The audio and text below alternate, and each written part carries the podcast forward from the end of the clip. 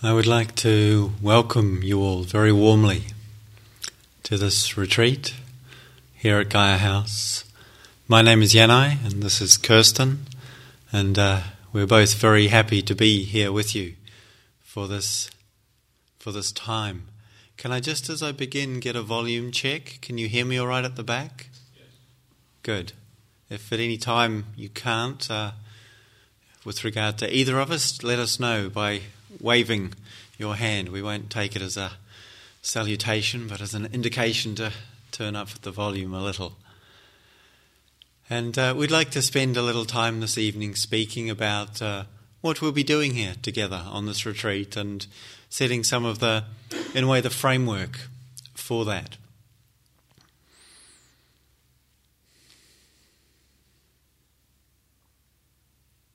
And so as I find myself here, as I quite regularly have the good fortune to be in a situation like this, there's always a sense of kind of curiosity, of wondering, so, gosh, these people that have come here, I wonder where you've come from, how your day was been and how your journey was, because certainly journeys haven't been easy of late.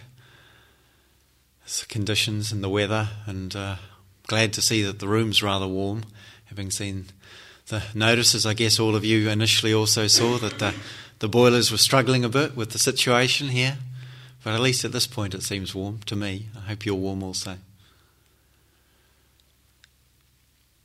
And something has brought each of us here. Some of you for the first time, and particularly welcome to those of you who are here for the first time. It can sometimes seem like quite a step to enter into a situation like this if one hasn't done so before. And equally, those of you who've been here before and know exactly what you're stepping into, great that you've come back. And lovely to see the familiar faces amongst you that I may have had chance to meet over the years, and others of you new to Gaia House or to myself or Kirsten. We're going to be spending this weekend practicing the cultivation of kindness, of friendliness and warmth, and doing so within a context of meditation and within a context of teachings that come from the tradition of the Buddha, the teachings of wisdom and compassion that this being, this human being in fact, offered us as a response to our lives that he really came to understand as a response to his own. And so partly because of the perhaps unfamiliarity of the situation for some, and partly because of the orientation of this retreat, I'd like to invite you just to take a moment, if you wish, you don't have to look around and see who's here, because you're not here by yourself. And this is, of course, obvious in a certain sense. Please don't do your neck an injury by trying to look too far around. There might be even just the people in front of you. And it's kind of curious to notice our response to other human beings who have, just as yourself, chosen on this occasion not to go for a luxury spa holiday somewhere. Although one might sometimes wonder about that choice, having arrived and seeing that it's a little cooler here perhaps than in some places, though actually this is Devon and it's probably been warmer here than most of this country for the last week or two, though still relatively cool. And yet it's something quite, I find interesting, sometimes quite lovely, in the way that when we come together in a situation like this, there's a certain, we're sort of exposed in a way. We've brought ourselves into a situation, whether we know it or not, that's not going to be entirely predictable, not entirely in our control, and yet I'm quite confident with a good intention. One doesn't come here to do a meditation retreat with anything other than a wholesome intention and the wish to be in retreat, to explore spiritual practice, to explore spiritual teachings. This is something noble. This is something worthy of appreciation, of honouring, in fact.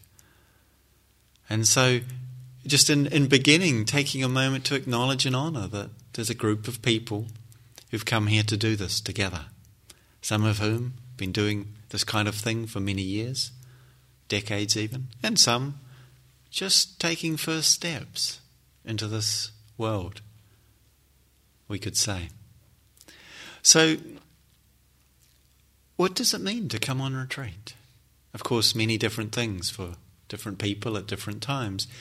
And yet there's a sense of really dedicating a period of time, in this case a weekend, dedicating a period of time to that which perhaps is most important to us, that which we care for or cherish in our lives, that which we wish to see grow and deepen.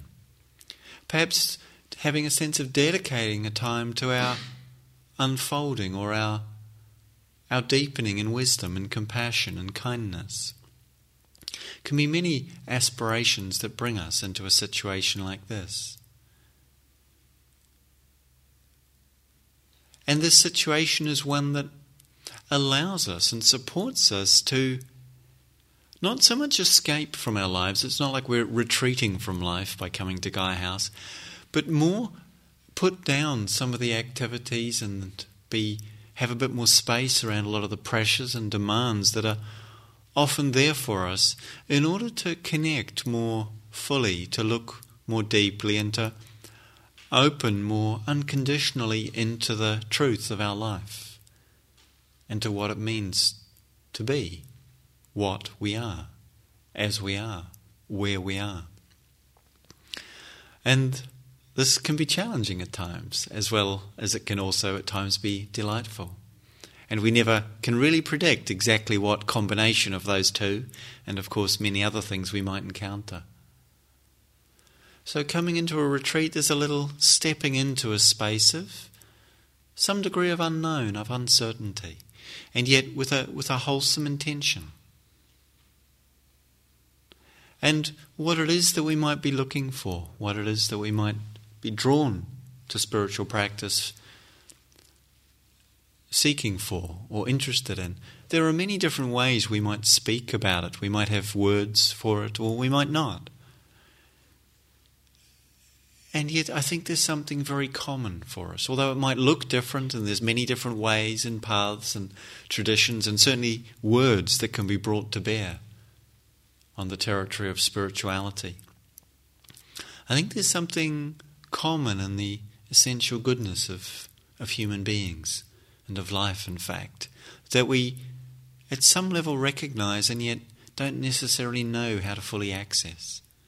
And so being in a situation where there are others who have a similar interest, where we have the support of practices and forms, and we'll be using practices of meditation tools and forms that have been tried and tested over decades, over centuries, over millennia, in fact, and really seen to be beneficial, to be effective, to be transformative by people such as ourselves, not by people that different than ourselves. And we have the opportunity to really discover for ourselves our own genuine and true potential for transformation.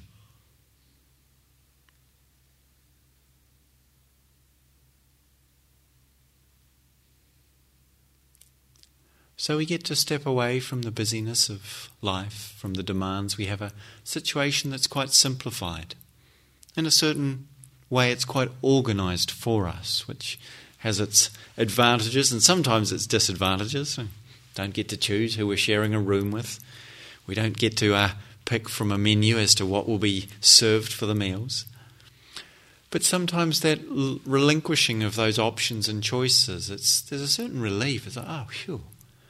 It's like I remember someone describing the experience of coming back from travelling in a third world region and walking into a supermarket where there were, as the person described, a sort of a 30-foot aisle filled with 500 different sorts of breakfast cereal and just feeling completely overwhelmed by the amount of choice. Sometimes having less choices is a relief to us. It's like, simplicity. Yeah, that's something we're interested in. And so understanding the sense of retreat is a way of simplifying what we're engaged in and focusing it on what feels most essential, most fundamental, most important to us, even as we are in the process of coming to understand what that might be and how it might be we could seek to explore or pursue that which is important, that which we value.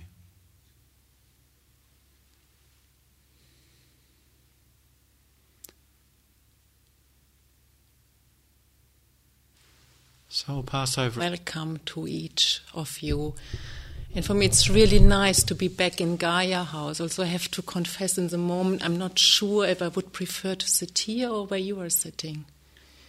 And I just finished a several weekend retreat last Sunday, and it's just, I really loved it. And now I'm in a different position.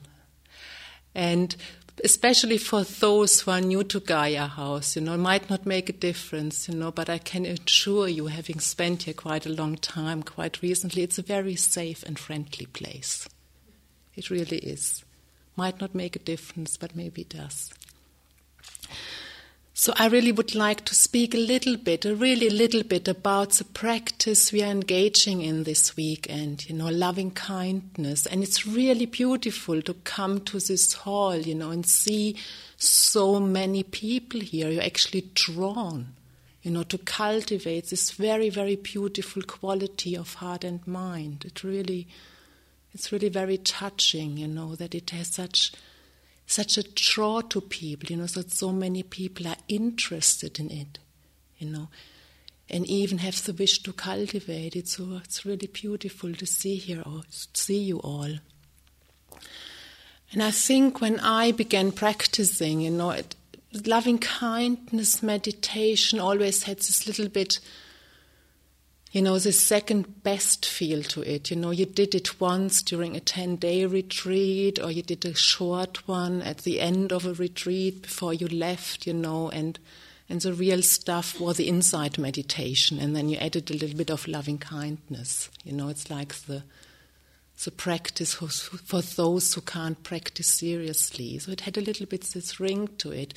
And I really, really can't emphasize, what a powerful and potentially transforming practice this is. And it definitely plays a big, big role to practice loving kindness in my current practice. So really encourage you to give yourself wholly to it and not thinking it's a second best, which you might not think anyway. I just know it from my own history and past.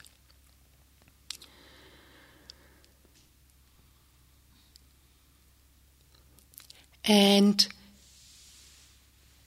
really also to see, or to be open to the potential it might have. It really can, doing this practice on a regular basis can really change our perception of our world and of the world around us and ourselves, And really not to underestimate this and maybe open up to this potential. I just want to say a little bit about what loving kindness, how it is defined. Normally, very often it gets translated with love, and it's quite, what do we mean by it? And I define loving kindness. It's really a sense of an attitude of deep friendliness, of like an openness imbued with warmth. It has like an acceptance in it. It has this sense of well-wishing for oneself and others. And it really, really is founded on the recognition that I want to be well and happy, and everyone else wants to be well and happy. And it's really founded on this shared communality we all have, rather than seeing what keeps us apart. And in its pure form, one hears, like it's one of the four Brahma Viharas, divine dwellings, and these states, when you abide in them, it's like a divine abiding. Can sound very, far, far away, out of reach. And these states, they're said about them, is that they are boundless, limitless in their reach, immeasurable. And really just let it ring, boundless, limitless in their reach, immeasurable. It's quite a statement, isn't it? Doesn't hold back. And also, especially with loving kindness, it's unconditioned, equal. Nothing stands out, nothing gets excluded. And just to see when you hear this, this possibility to open up to this possibility of an attitude in our heart, might seem like very lofty, like not for me, far away, fine, but, not realistic. And I think what is really, really, really important to keep in mind that it's a skill we can develop. It's not something which we either have or we don't have, and if we are one of the people who don't have it, bad luck. But it's really something we can develop. And this is what we are endeavoring here to do during this weekend, and it might be small steps, it might be big steps, it might go well at times, it might not go well at times, it's all fine. It's really honoring your aspiration, honoring your attention.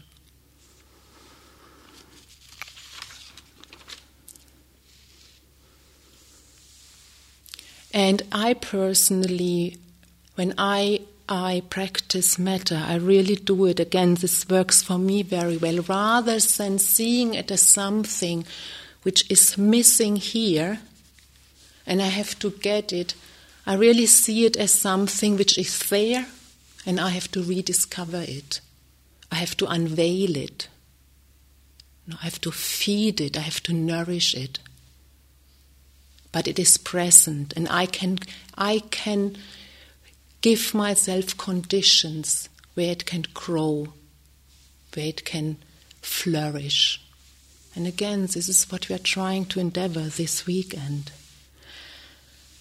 And another beautiful thing about this practice, while we are cultivating it, and again, it might not be obvious in the beginning, but while we are cultivating it, it actually gives us a sense of well-being.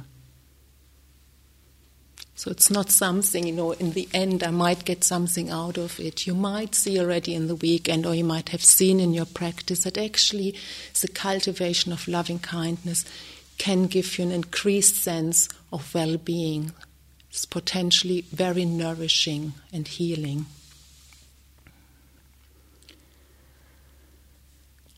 And it's a very, very powerful tool to actually change the atmosphere of our heart any moment, in any situation, with any breath we are taking. And especially sometimes when there is this inner quality of harshness inside of us, harshness, reactivity, judgment. It can be really, really great to balance this with some loving kindness.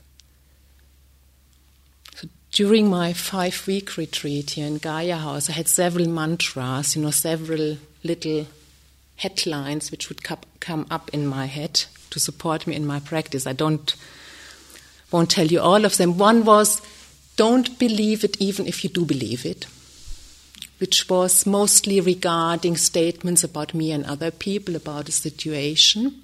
Don't believe it, even if you do believe it. And the other one was, if all fails, do some metta. And it really works. If all fails, do some metta. Really, really can change the quality in the heart. And I will speak more about it, so it's really just little pointers about all of this, what I'm alluding to, much more can be said. And one last thing maybe, we will be introducing certain tools and techniques and you know, how metta was taught traditionally, and you know, really give you these tools and you know, apply them, you know, and give yourself wholly to them, but also you know, really keeping a playful, light touch with all this. The most important thing with any meditation and meditation technique tool is see what works for you. So there is a real invitation of being creative around it.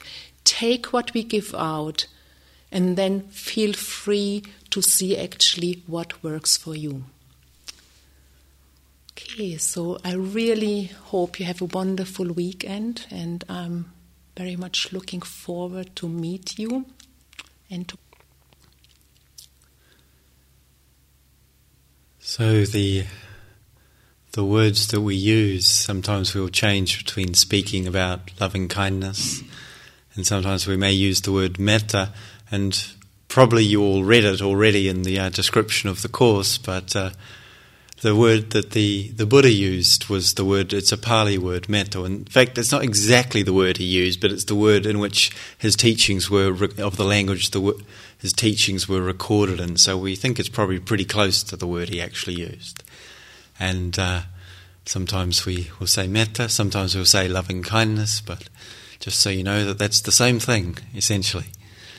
And in the process of turning our hearts towards this, there's a way which, both for this practice and in fact for any retreat of this nature, there's a certain way in which we create together a foundation or a framework that allows us to practice and supports us in practicing together.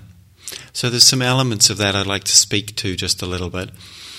And it can sometimes sound like sort of the various rules we have at Gaia House. And just to name that in a way, because although they may come across at times like rules, although perhaps we think of them as guidelines more usefully, the intention is to really support creating an environment in which we can really receive the greatest benefit. We can maximize the potential of what we can benefit by or through our time on retreat. And so one of the fundamental elements, and often the one that stands out to people coming for the first time, is that the retreat will be in silence.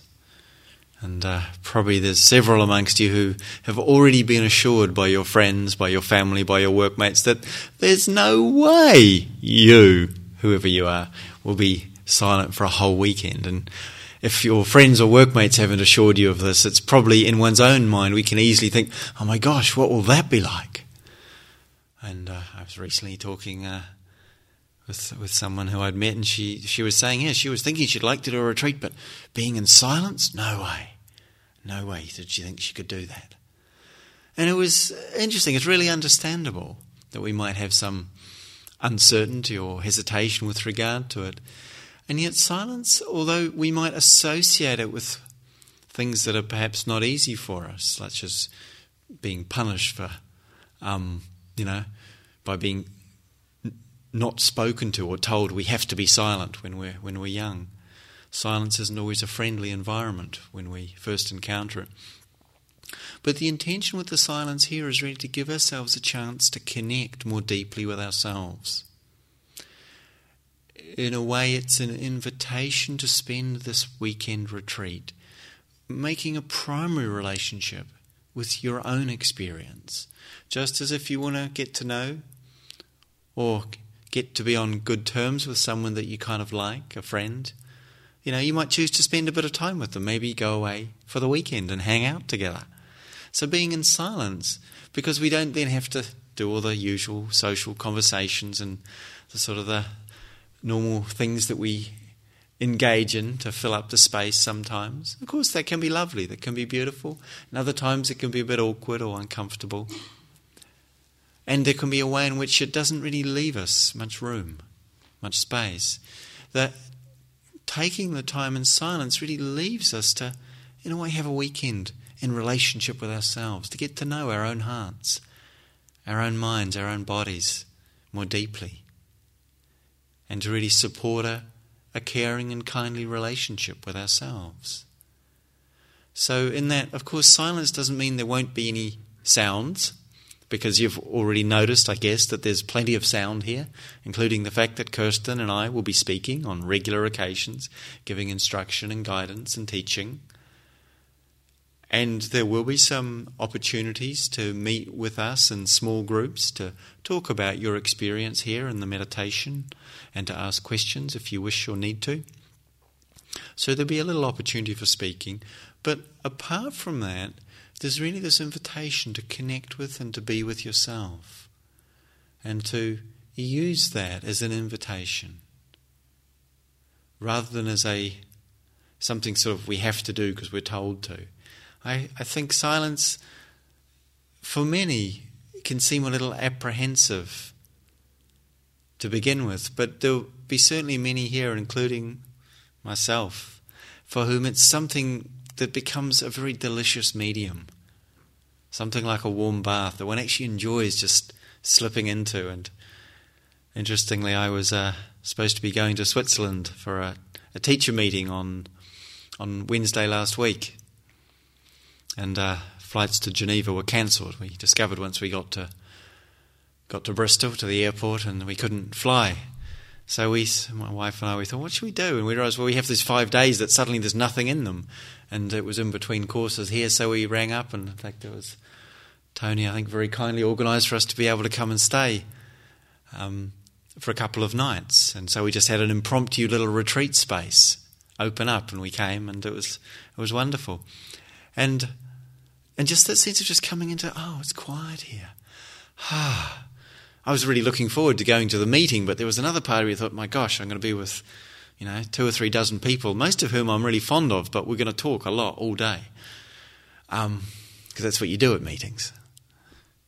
Though at meditation teacher meetings, you do a bit of sitting in silence as well usually, but not that much.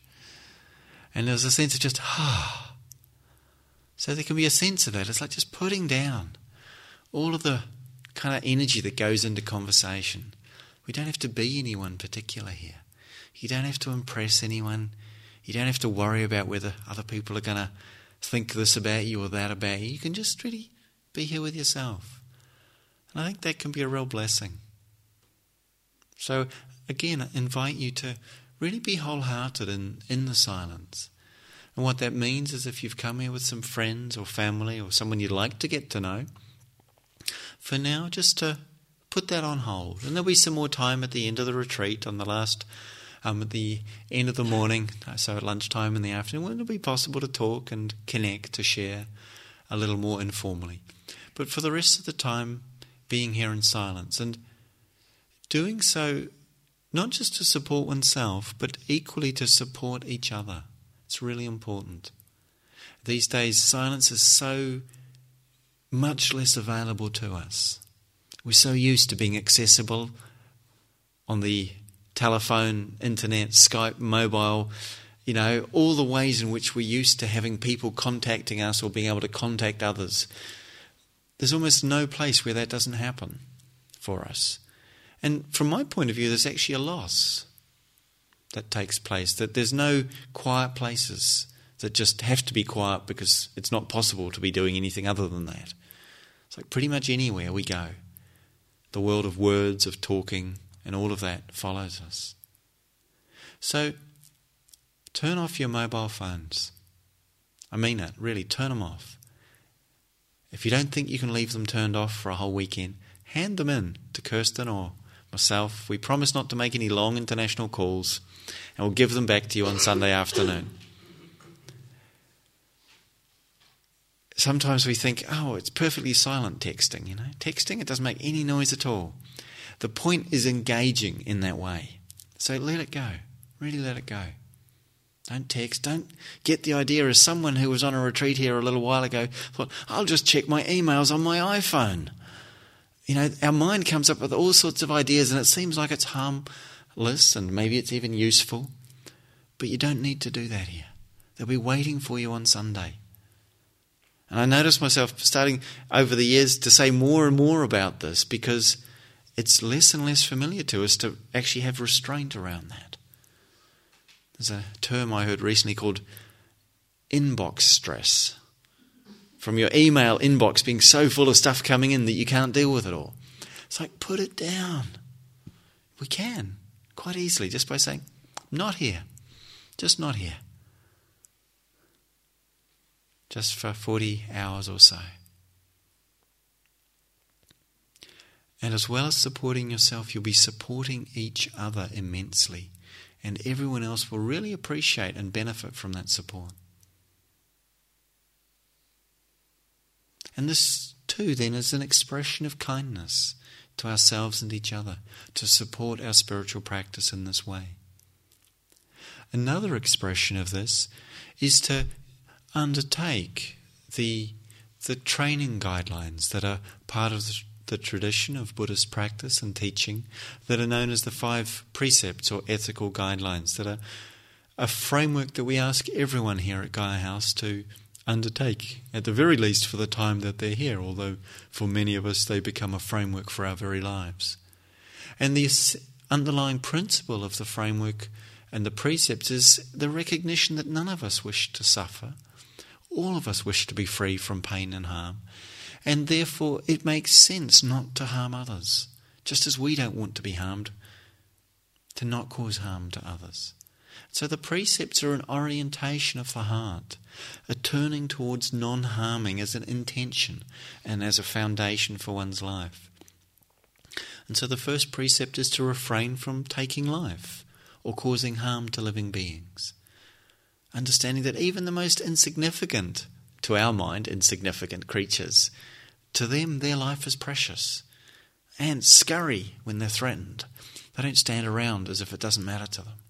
Insects, of course, all creatures we see, birds, squirrels. We don't imagine we would come here. And I don't imagine any of you have come here with the thought that, you know, come along, go to Gaia House, good place to harm some beings.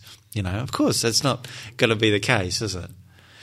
And yet, it's more just noticing how we can sometimes be less concerned about some than others.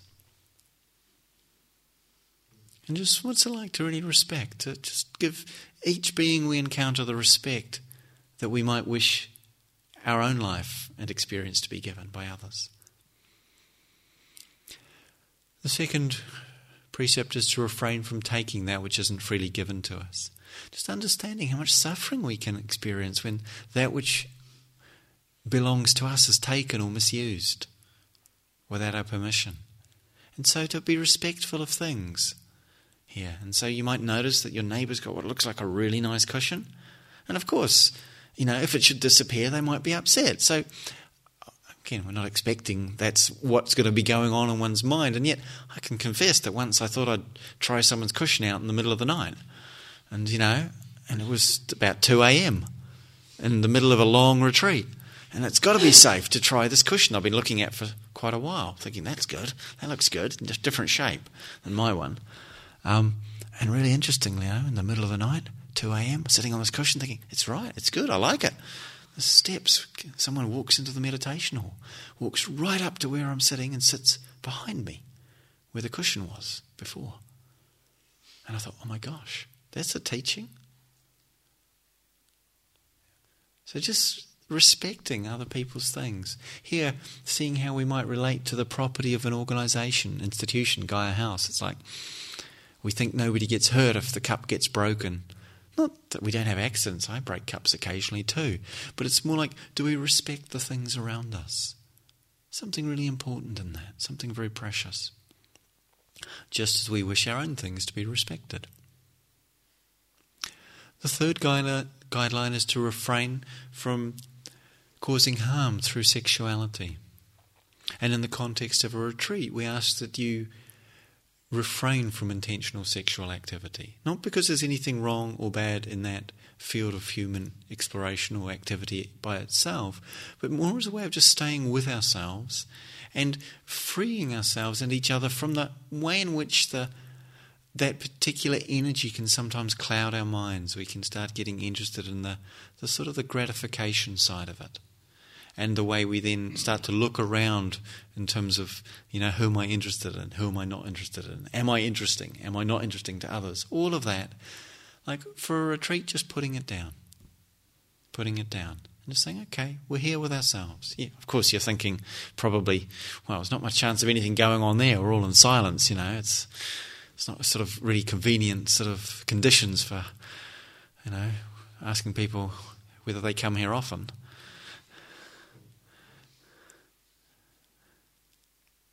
And yet something also is to be just all human beings here together. You know, we can sometimes look around us through what's on offer for me out there. But it's like actually we're just all human beings here together. Something quite beautiful about that. The fourth guideline is to refrain from causing harm through speech and words, and primarily here supporting the silence as a way of supporting each other.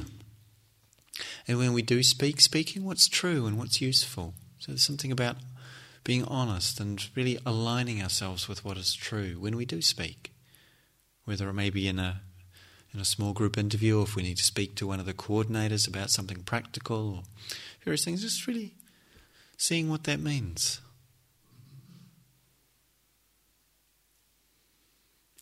And the fifth precept is to refrain from the use of drugs, alcohol, intoxicants, and not using substances which cloud the mind, which easily lead to heedlessness or carelessness, and often to actions which we later regret.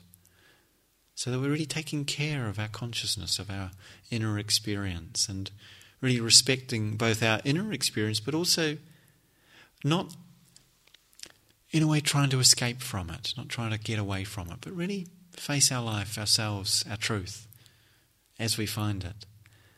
And again, for many of us, this can seem something quite easy, straightforward, of course, not an issue. And yet, for some, of course, dealing with drugs, alcohol, intoxicants can be a real challenge, real primary element of struggle in life, and of challenge in life, and of learning and growth in life.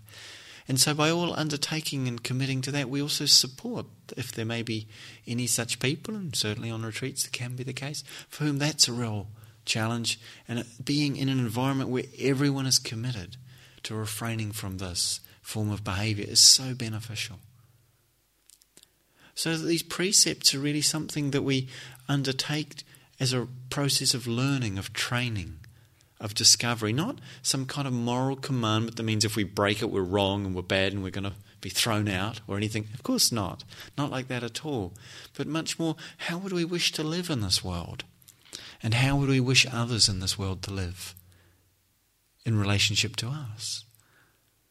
And really the precepts are simply that an expression of, you know, to treat others as we would wish to be treated.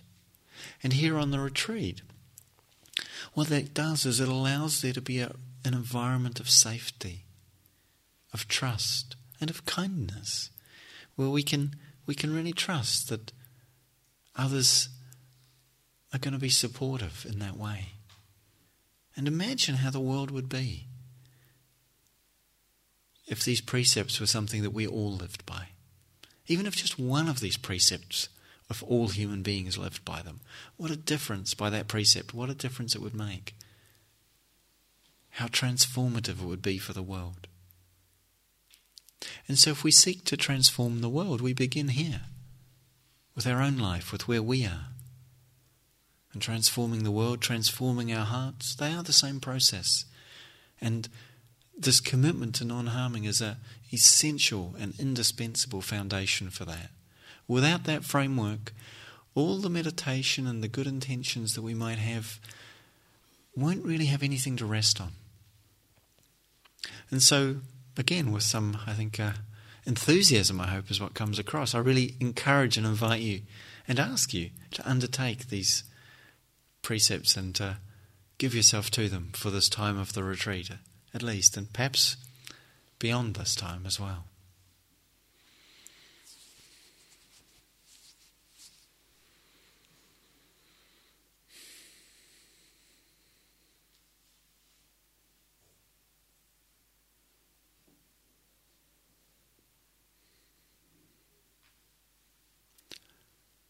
So I'm aware that we've been speaking for a little while, and you've been listening for even longer with the coordinator's talk initially. Did you get a break in between the coordinator's talk and us, or have you been here right through? You got a break? Okay, good. That's usually what happens. I'm just checking, but nonetheless, it may be useful just to take a moment to move the bodies and stretch if you'd like to. So I invite you, you don't have to, but if you'd like to just stand up, maybe you want to stretch or bend or move. We won't be here too much longer, so please stay with us if you can, rather than nipping out to use the loo at this point.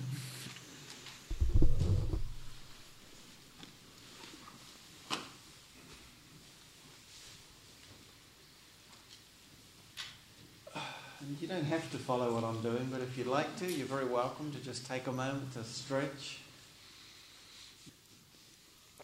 And as you sit down, just notice if there's anywhere in your body that feels a little sore or tight, uncomfortable, and even in the sitting, if just for now you want to just move a little bit or just, gently, softly, in a friendly sort of way, give it a rub or a massage, maybe a knee or a shoulder, just check and see. You might even just notice what it's like to bring your hand into contact, the soft palm of the hand into contact with your body. Again, you don't have to do this, but if you feel you'd like to.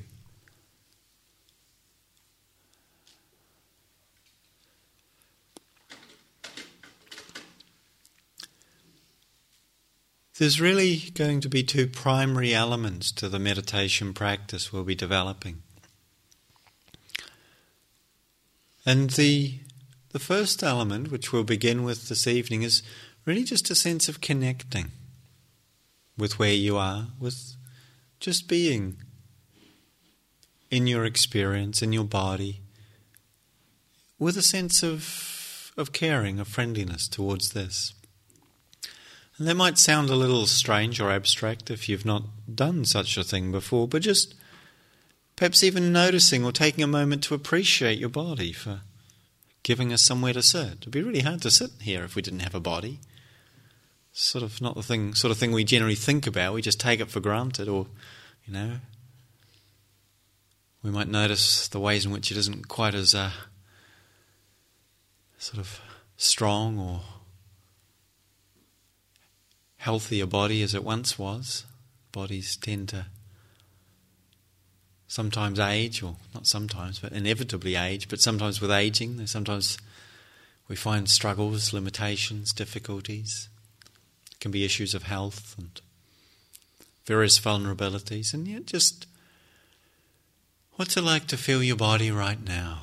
Just however it is, maybe feeling warm or cool. Or some of the bits might be warm and other of the bits might be cool.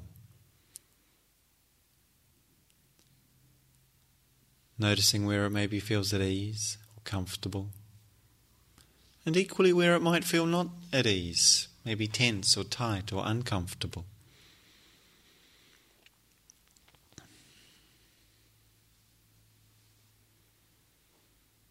So there's a sense of gently meeting and entering into this bodily experience of sitting here. Not trying to make your body fit into some idea of a perfect posture. It's kind of useful to be relatively upright, have a sense of steadiness, being in contact with the ground beneath you, but it's fine to be using a chair or a bench or a cushion. Finding what works for you.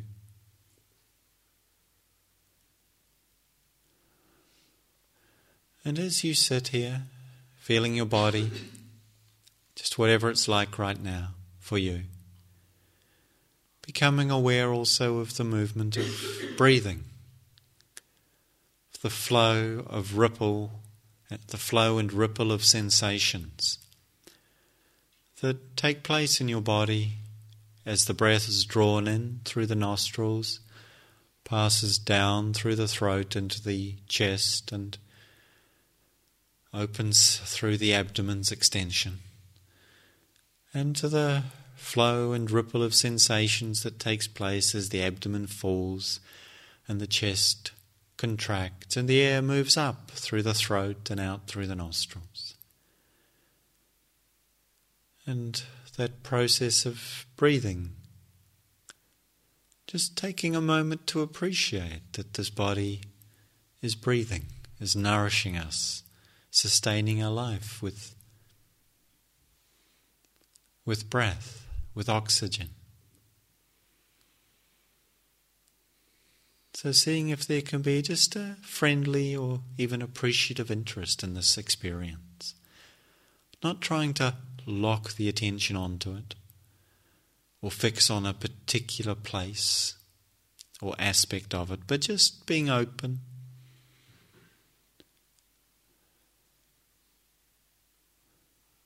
And just sensing if there's a way in which we could recognize this as a way of caring, of being friendly, just in contact with, but not trying to make anything happen. If you can't feel your breath particularly, you could just try placing the open palm of your hand softly against your abdomen or the region in the middle of your chest. And if you do so, you'll probably notice the sensations of breathing are a little clearer where the hand is in contact with your body there. Just making gentle contact. Breathing. And allowing yourself to relax into just being here right now.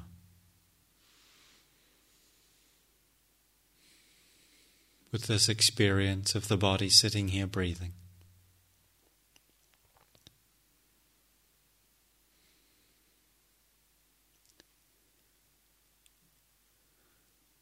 So as a way of caring for ourselves, allowing ourselves to land, inviting ourselves to arrive, just where you are, just as you are. And if you notice your mind starts getting interested in other things, thoughts of where you have been or need to be, things that have been done or should have been done, or shouldn't have been done, past and future, all of that. Just gently unhooking from the thinking by bringing your attention back to the breath. You don't have to push the thoughts away. Just by not pursuing them and returning to the breath that's moving in your body. The very sense of your body itself.